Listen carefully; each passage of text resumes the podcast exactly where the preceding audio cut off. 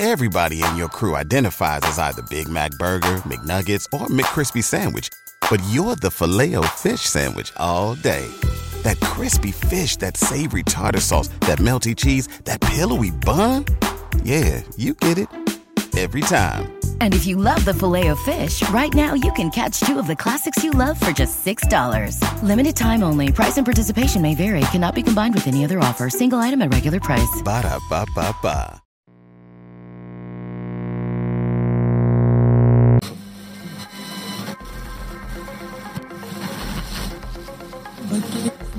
Abgenommen bedauert.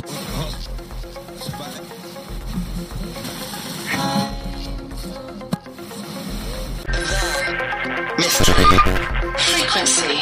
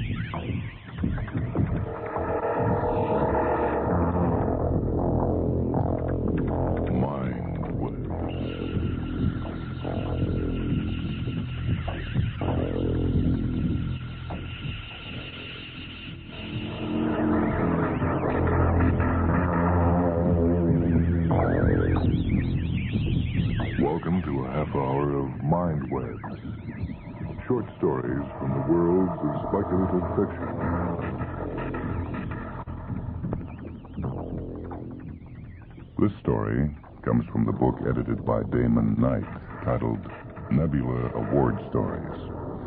It's a Nebula Award Best Short Story of 1965 by Harlan Ellison. Repent, Harlequin, said the Tick-Tock Man. There are always those who ask, what is it all about? For those who need to ask, for those who need points sharply made, who need to know where it's at, this. The mass of men serve the state thus, not as men mainly, but as machines with their bodies. They are the standing army, the militia, jailers, constables, posse comitatus, etc. In most cases, there's no free exercise whatever of the judgment or of the moral sense. But they put themselves on a level with wood and earth and stones. And wooden men can perhaps be manufactured that will serve the purposes as well. Such command no more respect than men of straw or a lump of dirt. They have the same sort of worth only as horses and dogs. Yet such as these even are commonly esteemed good citizens. Others, as most legislators, politicians, lawyers, ministers, and office holders, serve the state chiefly with their heads, and as they rarely make any moral distinctions, they are as likely to serve the devil, without intending it, as God. A very few, as heroes, patriots, martyrs, reformers in the great sense, and men, serve the state, with their consciences also, and so necessarily resist it for the most part. And they are commonly treated as enemies by it. Henry David Thoreau from Civil Disobedience. That's the heart of it. Now begin in the middle, and later learn the beginning. The end will take care of itself. But because it was the very world it was, the very world they had allowed it to become, for months, his activities did not come to the alarmed attention of the ones who kept the machine functioning smoothly, the ones who poured the very best butter over the cams and mainsprings of the culture. Not until it had become obvious that somehow, some way, he had become a notoriety, a celebrity, perhaps even a hero for what officialdom inescapably tagged an emotionally disturbed segment of the populace, did they turn it over to the Tick-Tock Man and his legal machinery. But by then, because it was the very world it was, and they had no way to predict he would happen, possibly a strain of disease long defunct, now suddenly reborn in a system where immunity had been forgotten, had lapsed, he had been allowed to become too real. Now He had form and substance. He had become a personality, something they had filtered out of the system many decades ago. But there it was, and there he was, a very definitely imposing personality. In certain circles, middle-class circles, it was thought disgusting, vulgar ostentation, anarchistic, shameful. In others, there was only sniggering. Those strata where thought is subjugated to form and ritual, niceties, proprieties. But down below, down below, where the people always needed their saints and sinners, their bread and circuses, their heroes and villains, he was considered a Bolivar, a Napoleon, a Robin Hood, a Dick Bong, Ace of Aces, a Jesus, a Yomo Kenyatta. And at the top, where, like socially attuned shipwreck Kellys, every tremor and vibration threatens to dislodge the wealthy, powerful, and titled from their flagpoles, he was considered a menace, a heretic, a rebel, a disgrace, a peril. He was known down the line to the very heart-meat core, but the important reactions were high above and far below. At the very top, at the very bottom. So his file was turned over, along with his time card and his cardio plate, to the office of the Tick-Tock Man. The Tick-Tock Man, very much over 6 feet tall, often silent, a soft, purring man when things went time-wise. The Tick-Tock Man. Even in the cubicles of the hierarchy, where fear was generated, seldom suffered, he was called the Tick-Tock Man. But no one called him that to his mask. You don't call a man a hated name, not when that man behind his mask is capable of revoking the minutes, the hours, the days, the nights, the years of your life. He was called the Master Timekeeper to his mask. It was safer that way.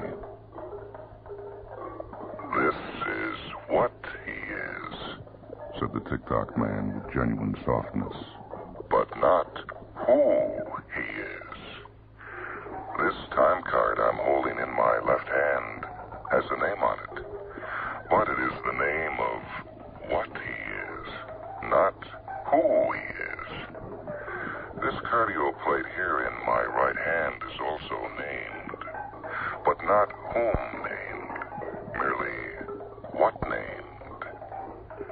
Before I can exercise proper revocation, I have to know who this what is. To his staff, all the ferrets, all the loggers, all the finks, all the comics, even the minis, he said, Who is this Harlequin? He wasn't purring smoothly. Time-wise, it was a jangle. However, it was the longest single speech they had ever heard him utter at one time, the staff, the ferrets, the loggers, the finks, the comics, but not the minis, who usually weren't around to know in any case. But even they scurried to find out. Who is the Harlequin?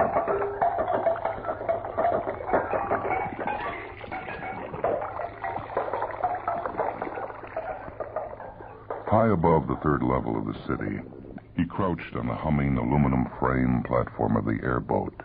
Poof, airboat indeed. Swizzle skid is what it was, with a tow rack jerry-rigged, and stared down at the neat Mondrian arrangement of the buildings. Somewhere nearby, he could hear the metronomic left-right-left of the 2:47 p.m. shift entering the Timken roller-bearing plant in their sneakers. A minute later, precisely, he heard the softer right, left, right of the 5 a.m. formation going home. An elfish grin spread across his tanned features, and his dimples appeared for a moment. Then, scratching at his thatch of auburn hair, he shrugged within his motley, as though girding himself for what came next, and threw the joystick forward and bent into the wind as the airboat dropped. He skimmed over a sidewalk, purposely dropping a few feet to crease the tassels of the ladies of fashion, and inserting thumbs and large ears, he stuck out his tongue, rolled his eyes, and went, "Wugga, wugga, wugga." It was a minor diversion. One pedestrian skittered and tumbled, sending parcels every which way. Another wet herself, a third keeled slantwise, and the walk was stopped automatically by the servitors until she could be resuscitated. It was a minor diversion. Then he swirled away on a vagrant breeze and was gone. Hi-ho! As he rounded the cornice of the Time Motion Study Building, he saw the shift just boarding the slide walk.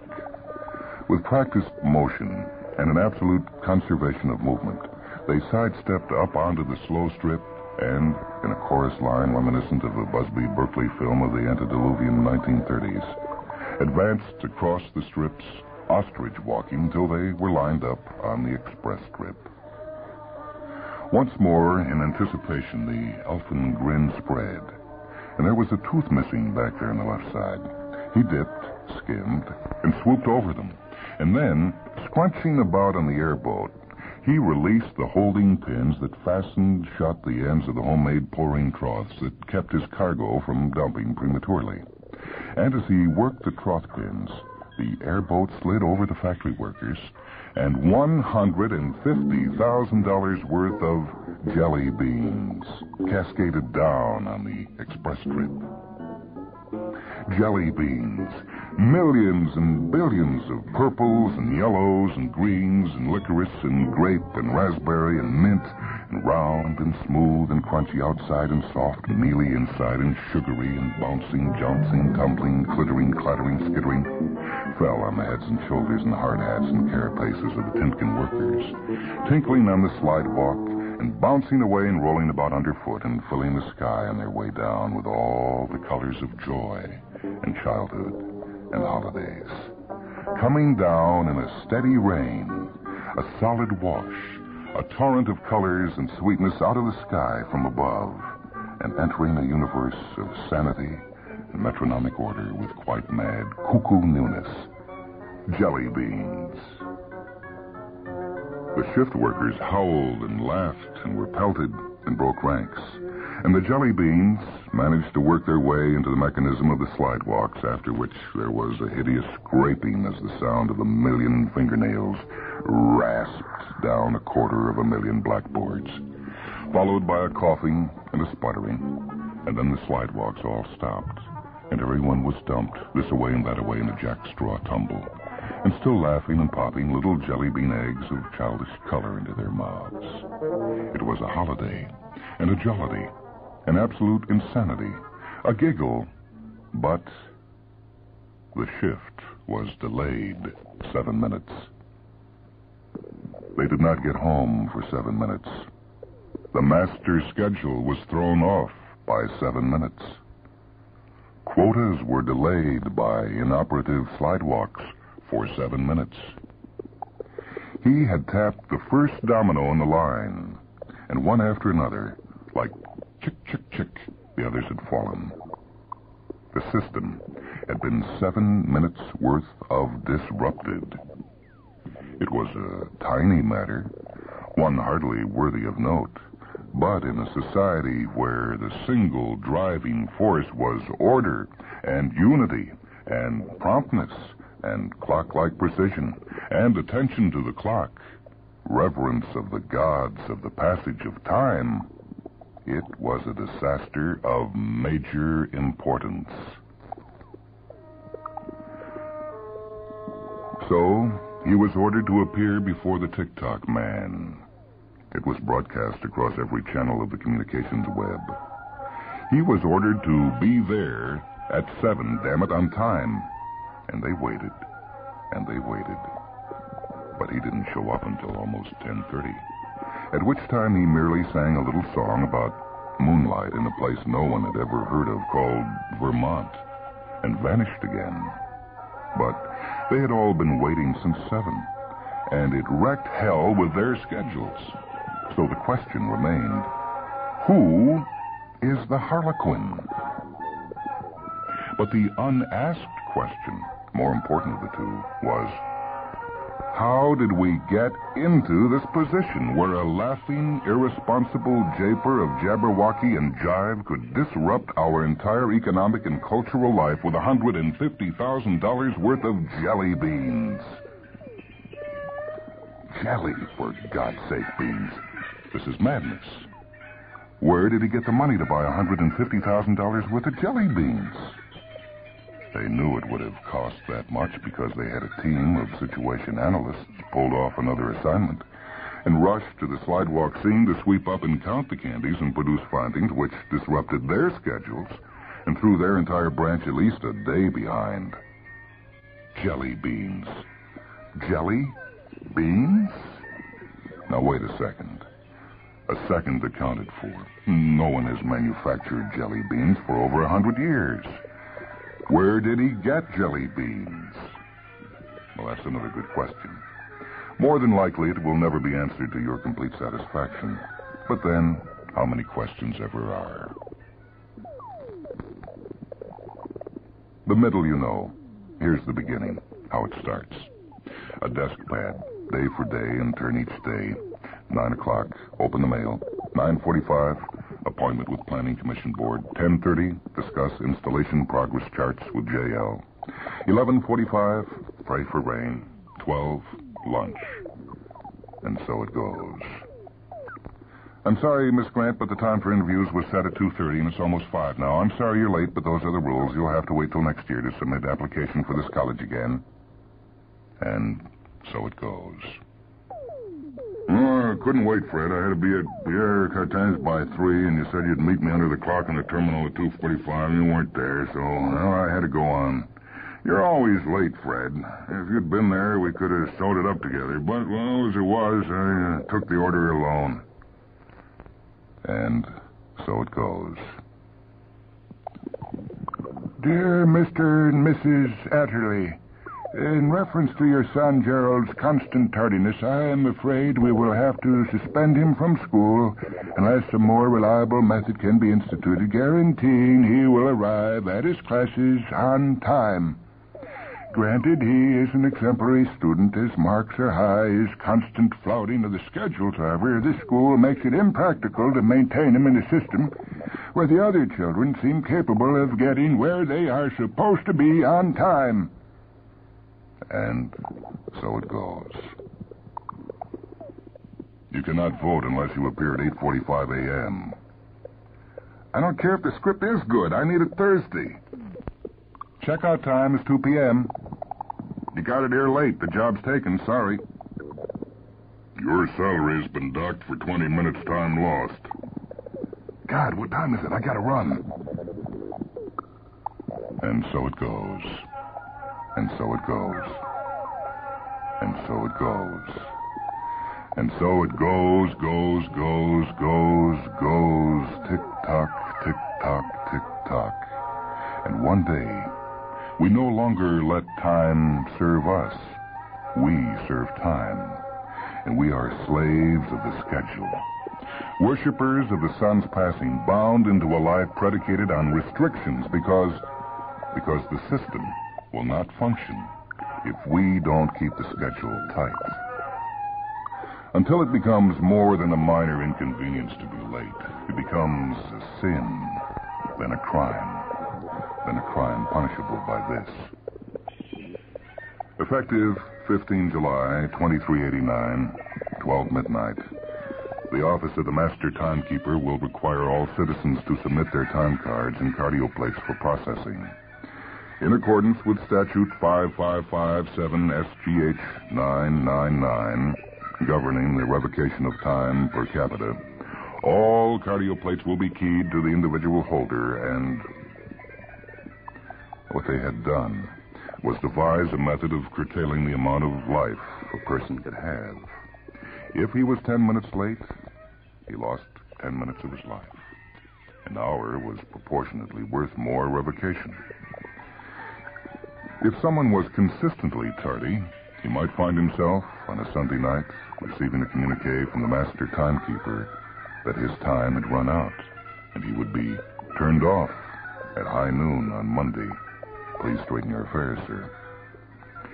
And so, by this simple scientific expedient, utilizing a scientific process held dearly secret by the Tick-Tock Man's office, the system was maintained.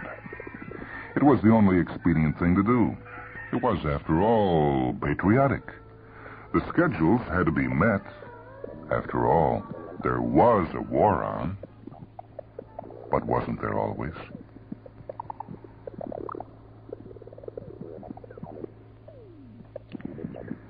Now, that is really disgusting, said the Harlequin when Pretty Alice showed him the wanted poster. Disgusting and highly improbable. After all, this isn't the days of desperados. A wanted poster? You know, Alice noted, you speak with a great deal of inflection. I'm sorry. No need to be sorry. You're always saying I'm sorry. You have such massive guilt, Everett. It's really very sad. I'm sorry, he repeated, and then pursed his lips so the dimples appeared momentarily. He hadn't wanted to say that at all. I have to go out again. I have to do something. Alice slammed her coffee bulb down on the counter. Oh, for God's sake, Everett, can't you stay home just one night? Must you always be out in a ghastly clown suit running around annoying people? Alice, I'm... He stopped and clapped the jester's hat onto his auburn patch with a tiny tingling of bells. He rose, rinsed out his coffee bulb at the tap, and put it into the dryer for a moment. I have to go, Alice. She didn't answer. The fax box was purring, and she pulled a sheet out, read it, threw it toward him on the counter. It's about you, of course. You're ridiculous.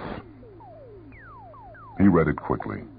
It said the Tick-Tock Man was trying to locate him. He didn't care. He was going out to be late again. At the door, dredging for an exit line, he hurled back petulantly. Well, you speak with inflection, too. Alice rolled her pretty eyes heavenward. Oh, you're ridiculous. The Harlequin stalked out, slamming the door, which side shut softly and locked itself. There was a gentle knock, and Alice got up with an exhalation of exasperated breath and opened the door. He stood there. I'll be back about 10:30, okay? She pulled a rueful face. Why do you tell me that? Why? You know you'll be late. You know it. You are always late. So why do you tell me these dumb things? She closed the door. On the other side, the Harlequin nodded to himself. Yeah, she's right. She's always right. I'll be late. I'm always late. Why do I tell her these dumb things? He shrugged again and went off to be late once more.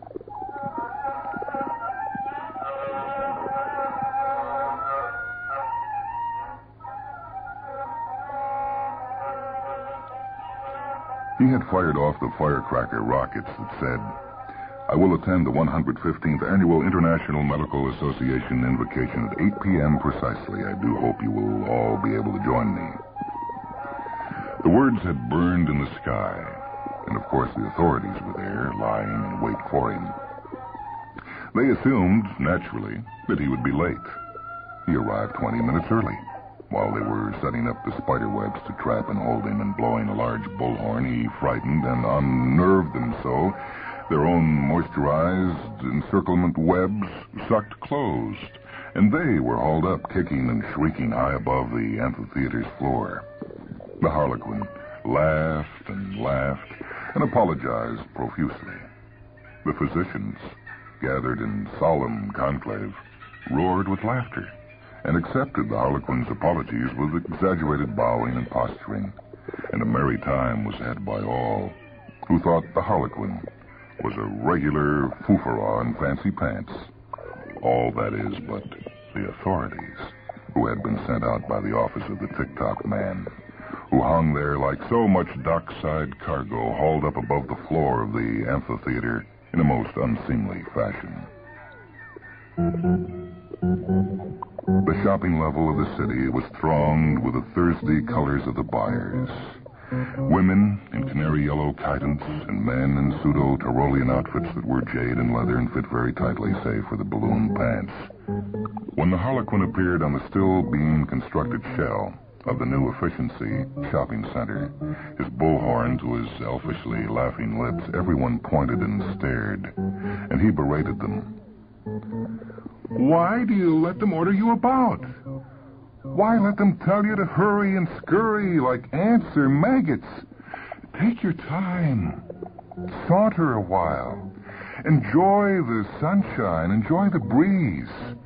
Let life carry you at your own pace. Don't be slaves of time. It's a hell of a way to die, slowly by degrees. Down with the Tick-Tock Man. Who's the nut? Most of the shoppers wanted to know. Who's the nut? Oh, wow, I'm going to be late again. I got to run. And the construction gang in the shopping center received an urgent order from the office of the master timekeeper that the dangerous criminal, known as the Harlequin, was atop their spire, and their aid was urgently needed in apprehending him.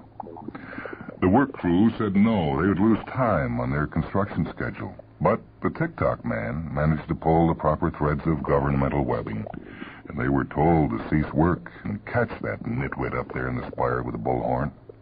So, a dozen and more burly workers began climbing into their construction platforms, releasing the A-graph plates and rising toward the Harlequin. After the debacle in which, through the Harlequin's attention to personal safety, no one was seriously injured, the workers tried to reassemble and assault him again, but it was too late. The Harlequin had vanished. It had attracted quite a crowd, however, and the shopping cycle was thrown off by hours, simply hours. The purchasing needs of the system were therefore falling behind, and so measures were taken to accelerate the cycle for the rest of the day.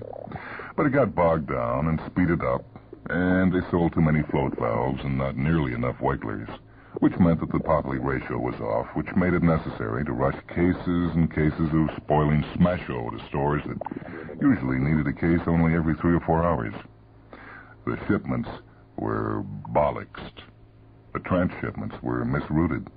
And in the end, even the Swizzle Skid Industries felt it. Don't come back till you have him, the Tick-Tock Man said very quietly, very sincerely, extremely dangerously. They used dogs. They used probes. They used cardioplate cross-offs.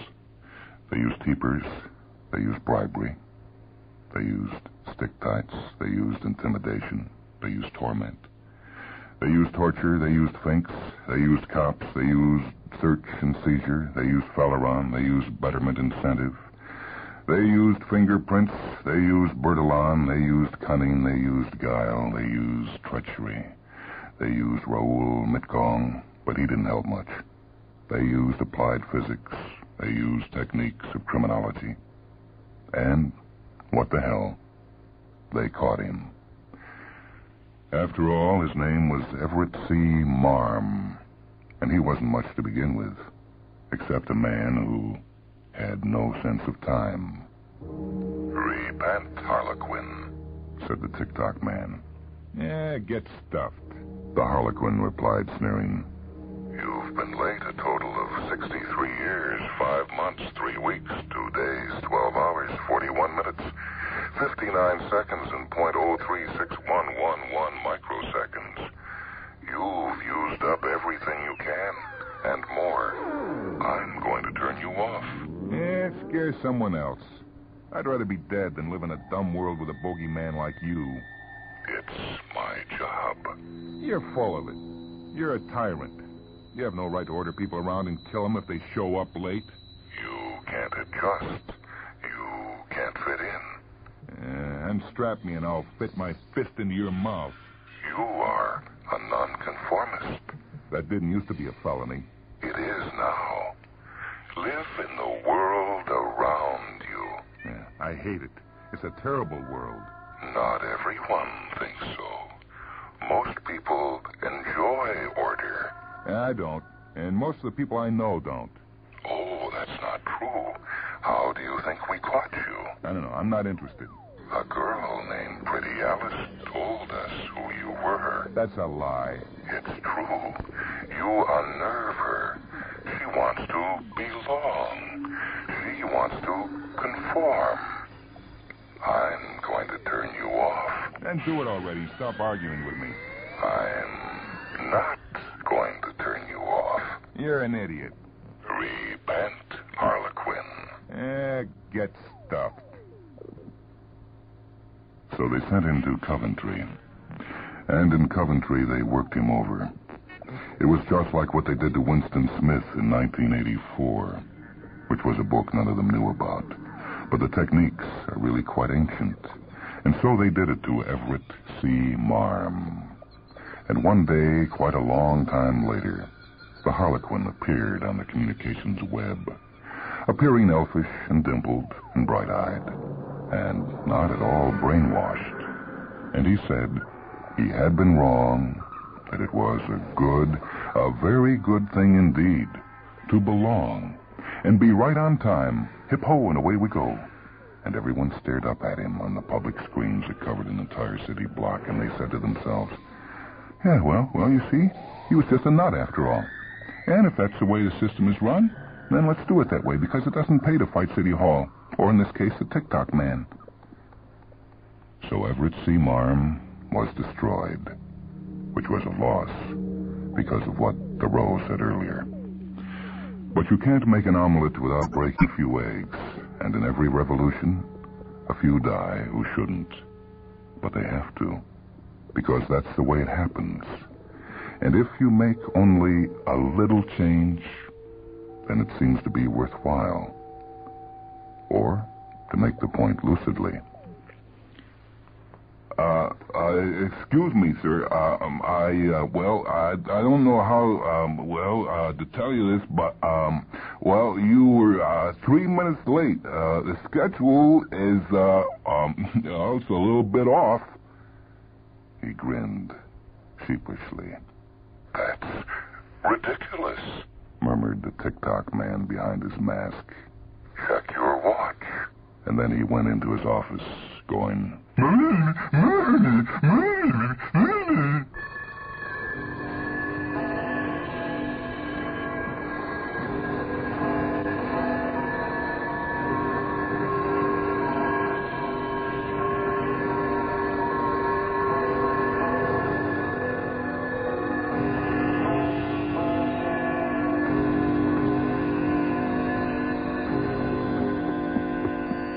That story was titled, Repent, Harlequin, Said the Tick-Tock Man. A Nebula award-winning short story by Harlan Ellison. It appears in the book Nebula Award Stories, edited by Damon Knight. This is Michael Hansen speaking. Technical production for Mindwebs by Leslie Hilsenhoff. Mindwebs is a production of WHA Radio in Madison, a service of University of Wisconsin Extension. This is the Wisconsin Educational Radio Network.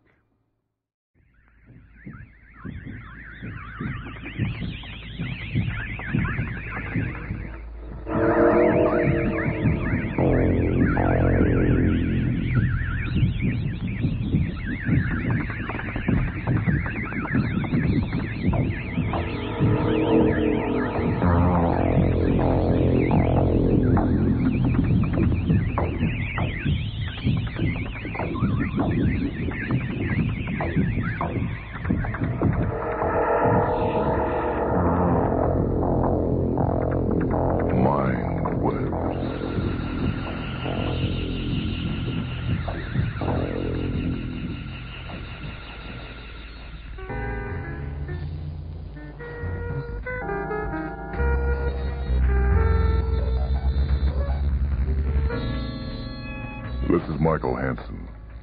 The story for this half hour is The Squirrel Cage by Thomas Disch.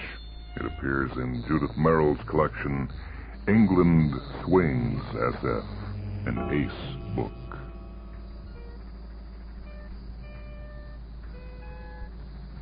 The terrifying thing, if that's what I mean, I'm not sure that terrifying is the right word, is that I'm free to write down anything I like, but that no matter what I do write down, it'll make no difference to me, to you, to whomever differences are made.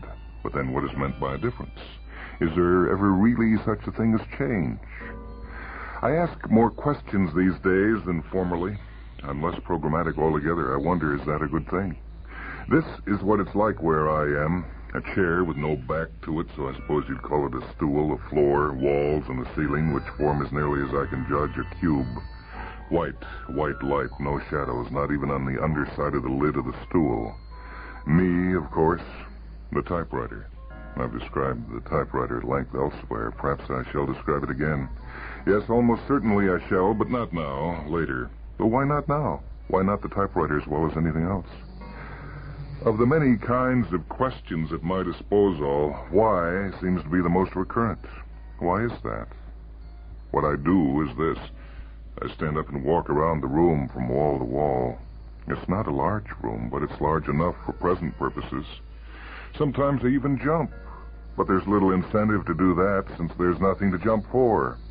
The ceiling is quite too high to touch, and the stool is so low that it provides no challenge at all. If I thought anyone were entertained by my jumping, but I have no reason to suppose that. Sometimes I exercise push-ups, somersaults, headstands, isometrics, but never as much as I should. I'm getting fat, disgustingly fat and full of pimples besides. I like to squeeze the pimples on my face every so often. I'll keep one sore and open with overmuch pinching in the hope that I'll develop an abscess and blood poisoning. But apparently the place is germ-proof. The thing never infects. It's well nigh impossible to kill oneself here. The walls and floor are padded, and one only gets a headache beating one's head against them. The stool and typewriter both had hard edges, but whenever I've tried to use them, they're withdrawn into the floor. That's how I know there's someone watching. Once I was convinced it was God. I assumed that this was either heaven or hell, and I imagined that it would go on for all eternity just the same way. But if I were living in eternity already, I couldn't get fatter all the time. Nothing changes in eternity. So I console myself that I will someday die. Man is mortal. I eat all I can to make that day come faster. The Times says that will give me heart disease. Eating's fun, and that's the reason I do a lot of eating. What else is there to do after all? There is this little nozzle, I suppose you'd call it, that sticks out of one wall. And all I have to do is put my mouth to it. Not the most elegant way to feed, but it tastes damn good. Sometimes I just stand there hours at a time and let it trickle in until I have to trickle. That's what the stool's for. It has a lid on it, the stool does, which moves on a hinge. It's quite clever in a mechanical way. If I sleep, I don't seem to be aware of it. Sometimes I do catch myself dreaming, but I can never remember what they were about. I'm not able to make myself dream at will. I would like that exceedingly.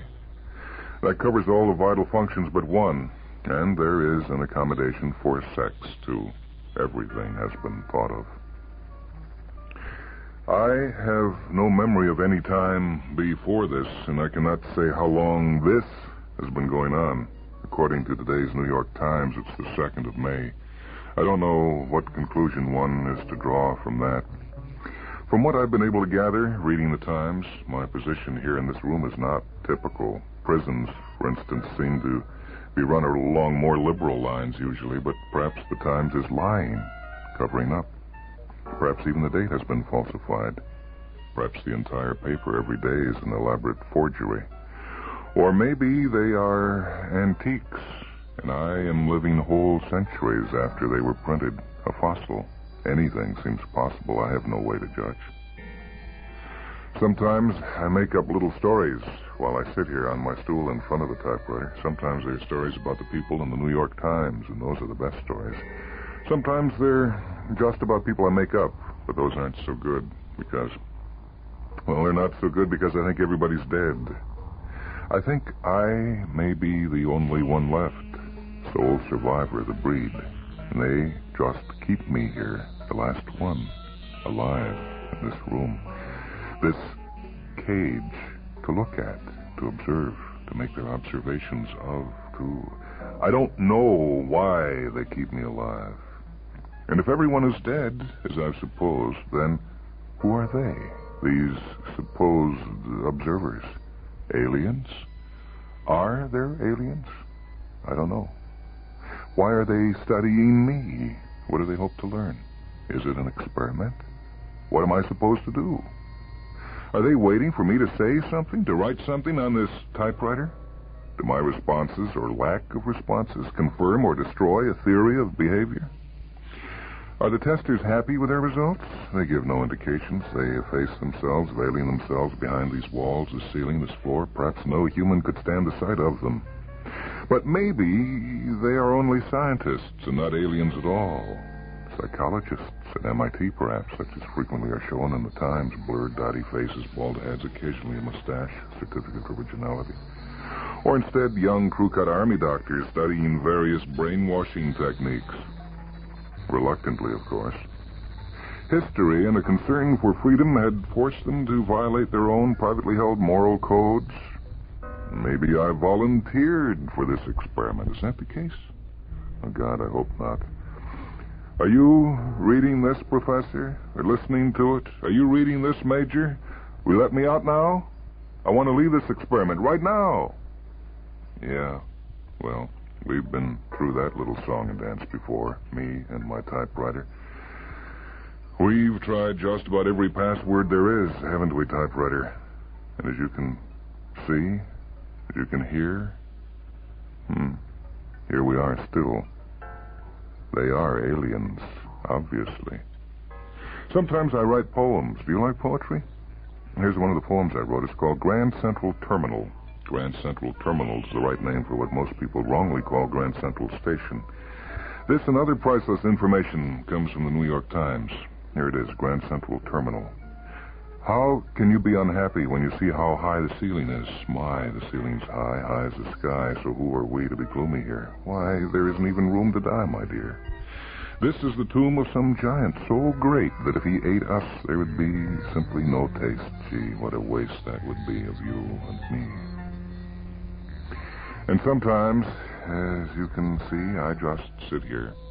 I sit here copying old poems over again, or maybe copying the poem that the Times prints each day.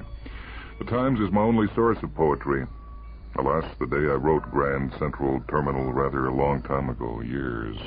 I can't say exactly how many years, though. I have no measures of time here. No day, no night, no waking and sleeping, no chronometer, but the Times ticking off its dates. I can remember dates as far back as 1957.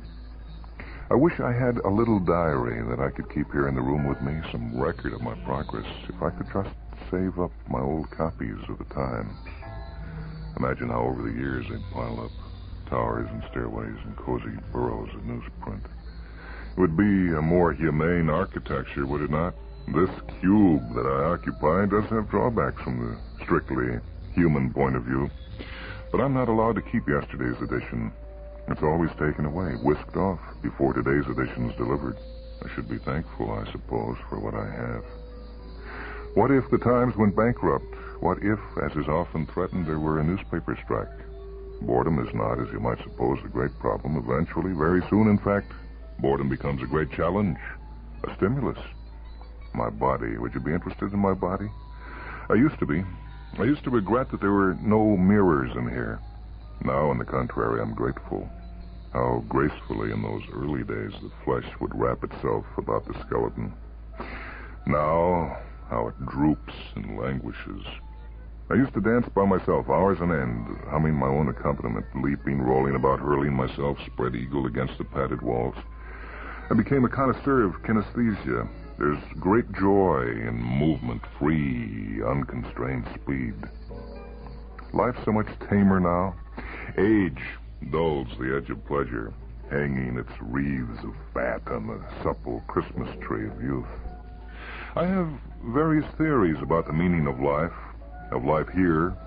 If I were somewhere else in the world I know, from the New York Times, for instance, where so many exciting things happen every day that it takes 500,000 words to tell about them, there would be no problem at all. One would be so busy running around from 53rd Street to 42nd Street, from 42nd Street to the Fulton Street Fish Market, not to mention all the journeys one might make cross town, that one wouldn't have to worry whether life had a meaning. In the daytime, one could shop for a multitude of goods. Then in the evening, after dinner at a fine restaurant, to the theater or cinema. Oh, life would be so full if I were living in New York. If I were free. I spend a lot of time like this, imagining what New York must be like, imagining what other people are like, what I would be like with other people. And in a sense, my life here is full from imagining such things. One of my theories is that they, you know, ungentle listener, who they are, I'm sure. They are waiting for me to make a confession. Now, this poses problems. Since I remember nothing of my previous existence, I don't know what I should confess.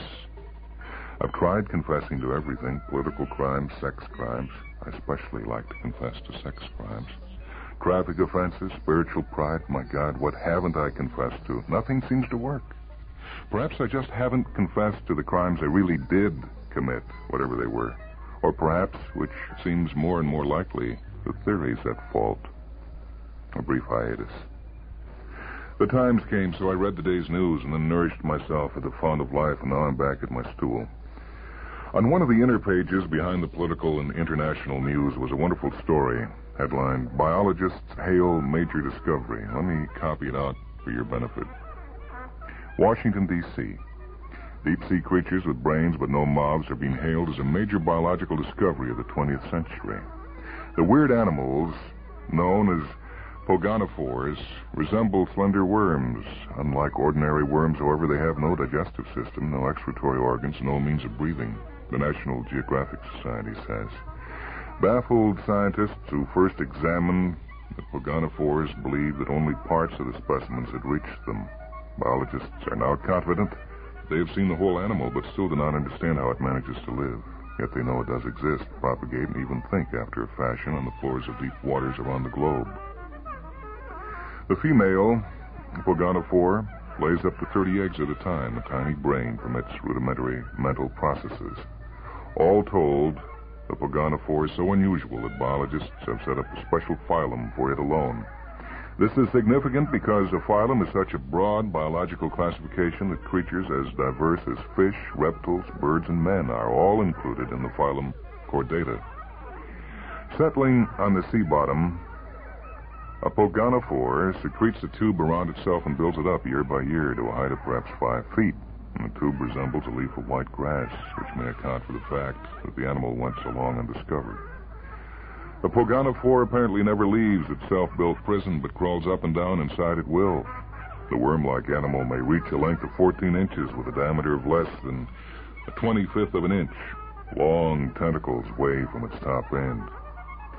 Zoologists once theorized that the pogonophore, in an early stage, might store enough food in its body to allow it to fast later on, but young pogonophores also lack a digestive system. It's amazing the amount of things a person can learn just by reading the Times every day. I always feel so much more alert after a good read of the paper, and creative.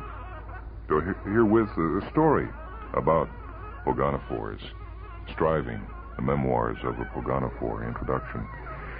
In May of 1961, I had been considering the purchase of a pet.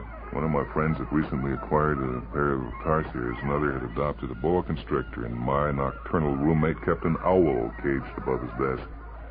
A nest, or school, of pogs was certainly one up on their eccentricities. Moreover, since pogonophores do not eat, excrete, sleep, or make noise, they'd be ideal pets. In June, I had 3 dozen shipped to me from Japan at considerable expense. A brief interruption in the story. Do you feel that it's credible? Does it possess the texture of reality? I thought that by beginning the story by mentioning those other pets, I would clothe my invention in greater verisimilitude. Were you taken in? Well, being but an indifferent biologist, I had not considered the problem of maintaining adequate pressure in my aquarium. The pogonophore is used to the weight of an entire ocean. I was not equipped to meet such demands. For a few exciting days, I watched the surviving pogs rise and descend in their translucent white shells. Soon even these died. Now resigned to the commonplace, I stocked my aquarium with Maine lobster for the amusement and dinners of occasional out-of-town visitors. I have never regretted the money I spent on them. Man's rarely given to know the sublime spectacle of the rising Pogonophore, and then but briefly. Although I had at the time only the narrowest conception of the thoughts that passed through the rudimentary brain of the sea worm, up, up, up, down, down, down, I could not help but admiring its persistence. The Pogonophore does not sleep. He climbs to the top of the inside passage of his shell, and then when he's reached the top, he retraces his steps to the bottom of his shell. The Pogonophore never tires of his self-imposed regimen. He performs his duty scrupulously and with honest joy. He is not a fatalist. The memoirs that follow the introduction are not allegory. I have not tried to interpret the inner thoughts of the Pogonophore. There's no need for that, since the Pogonophore himself has given us the most eloquent record of his spiritual life. It's transcribed on the core of translucent white shell in which he spends his entire life. Since the invention of the alphabet, it's been a common conceit that the markings on shells or the sand-etched calligraphy of the journeying snail are possessed of true linguistic meaning. Cranks and eccentrics down the ages have tried to decipher these codes, just as other men have sought to understand the language of the birds. Unavailingly, I do not claim that the scrawls and shells of common shellfish can be translated.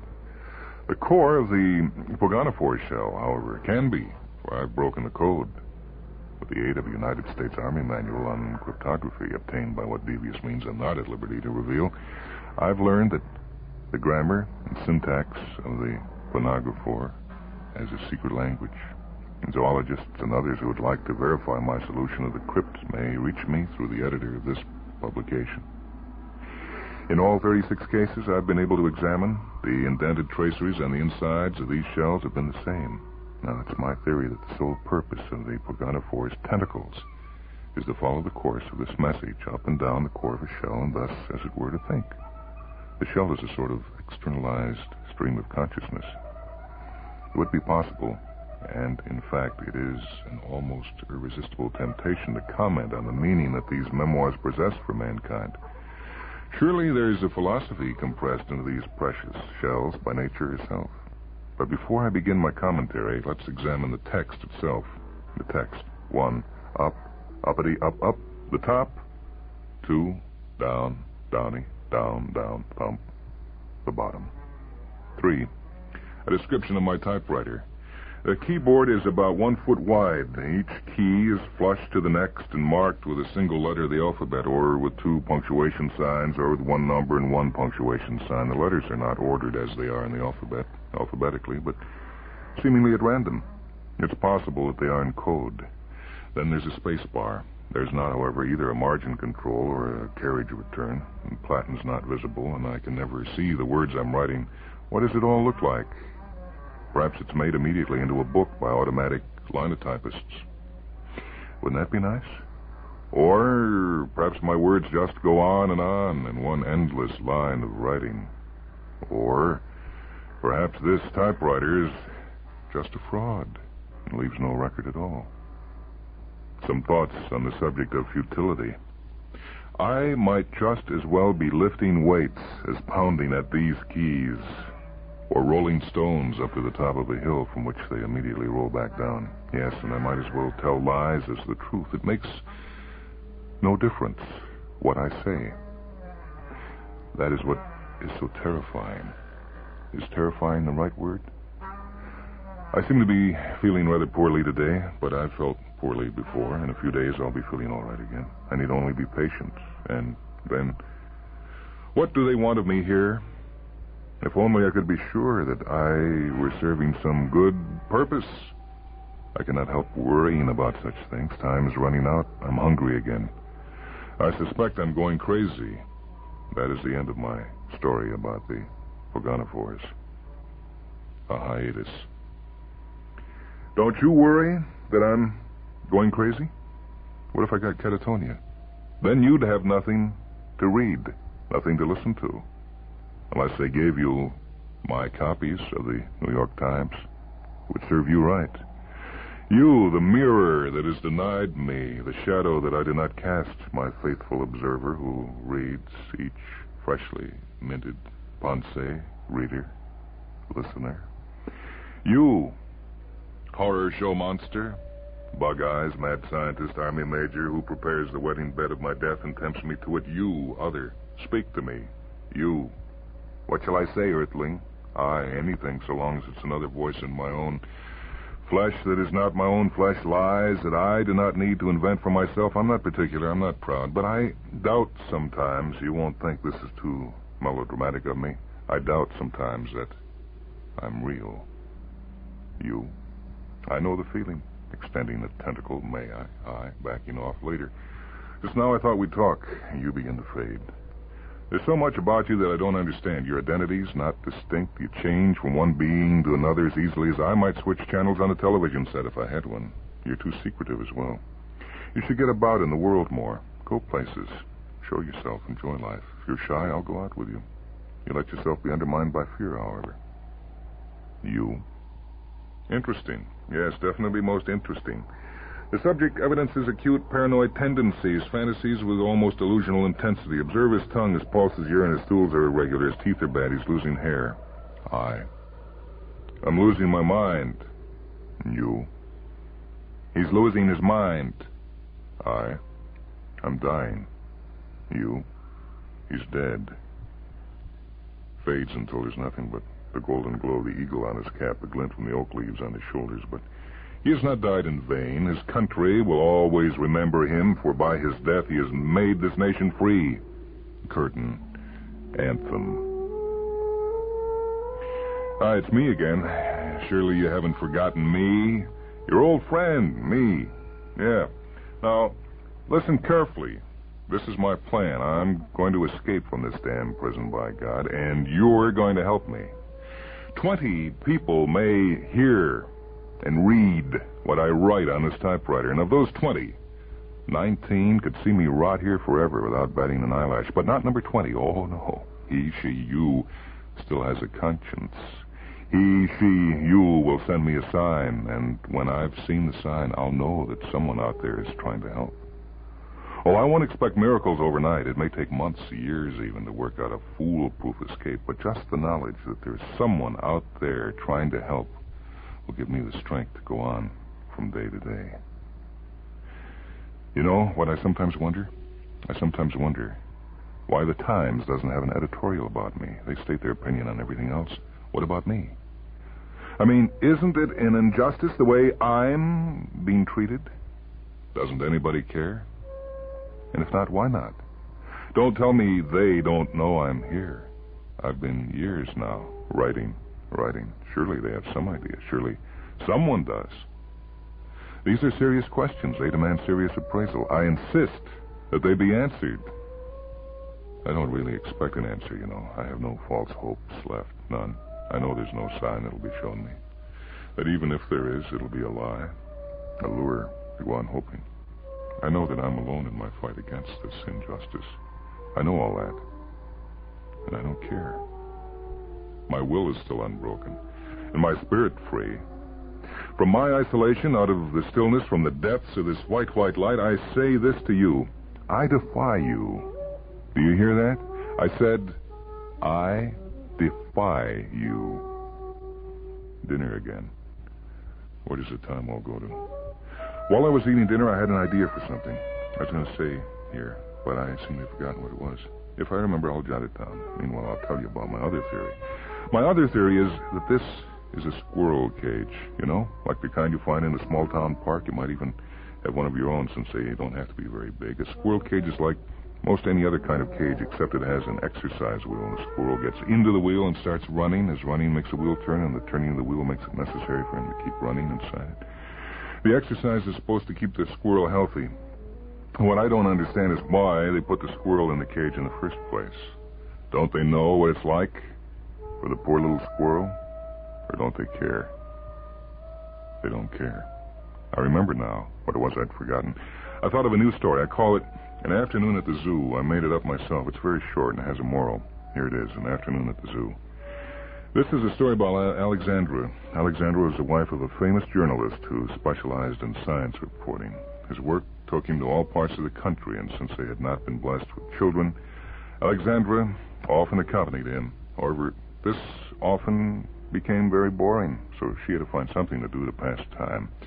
If she had seen all the movies playing in the town they were in, she might go to a museum or perhaps to a ball game if she were interested in seeing a ball game that day. One day she went to a zoo. Of course, it was a small zoo because this was a small town, tasteful but not spectacular. There was a brook that meandered all around the grounds. Ducks and a lone black swan glided along the willow branches and waddled out into the lake to snap up breadcrumbs from the visitors. Alexandra thought the swan was beautiful. Then she went to a wooden building called the rodentiary. The cages advertised rabbits, otters, raccoons, etc. Inside the cages was a litter of nibbled vegetables and droppings of various shapes and colors.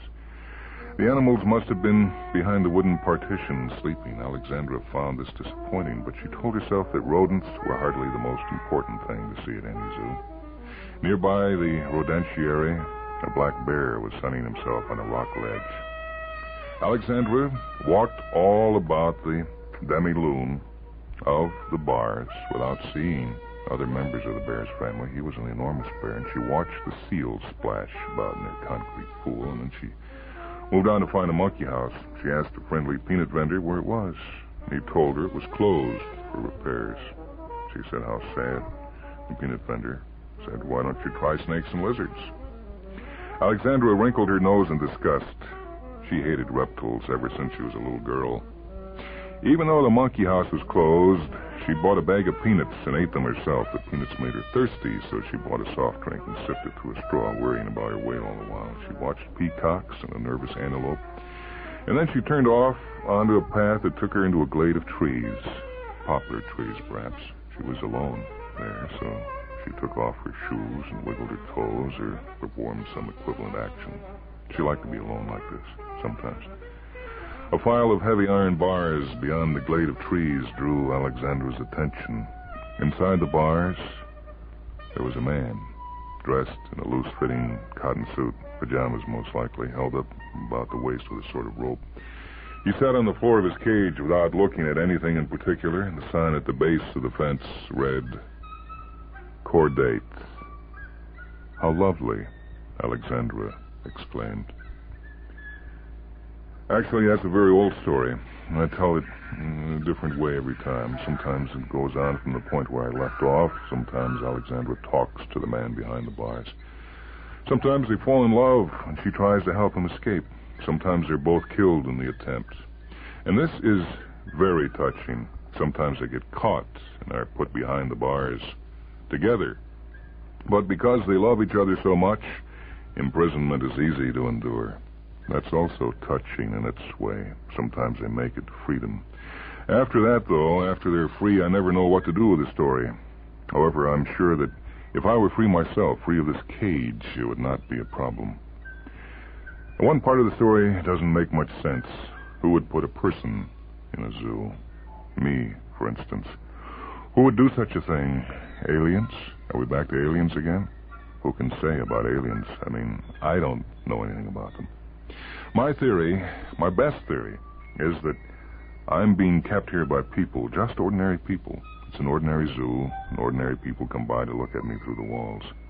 They read the things I type on this typewriter as it appears on a great illuminated billboard like the ones that spell out the news headlines around the sides of the Times Tower and 42nd Street. When I write something funny, they may laugh, and when I write something serious, such as an appeal for help, they probably get bored and stop reading. Or vice versa, perhaps. In any case, they don't take what I say very seriously. None of them care that I'm inside here. To them, I'm just another animal in a cage. You might object that a human being is not the same thing as an animal. But isn't he, after all? They, the spectators, seem to think so.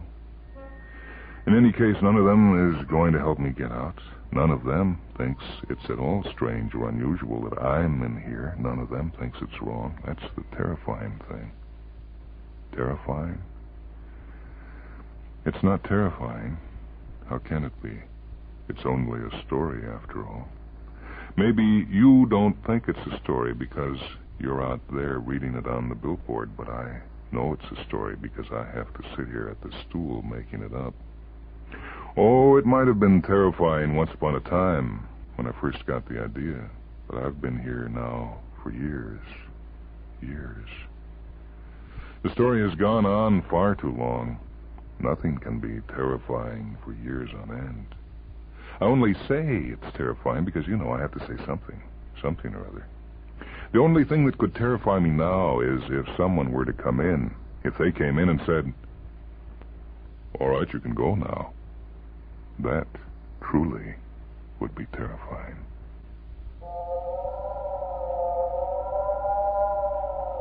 You've heard The Squirrel Cage, a story by Thomas Disch. It appears in the collection edited by Judith Merrill called England Swings SF, an Ace publication.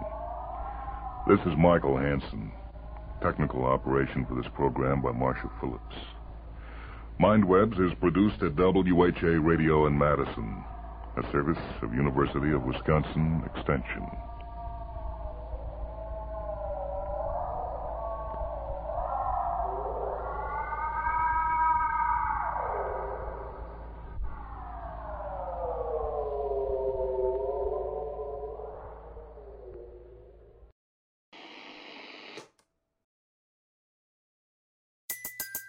Everybody in your crew identifies as either Big Mac Burger, McNuggets, or McCrispy Sandwich.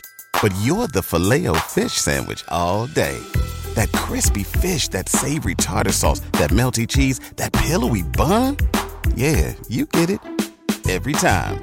And if you love the Filet-O-Fish, right now you can catch two of the classics you love for just $6. Limited time only. Price and participation may vary. Cannot be combined with any other offer. Single item at regular price. Ba-da-ba-ba-ba.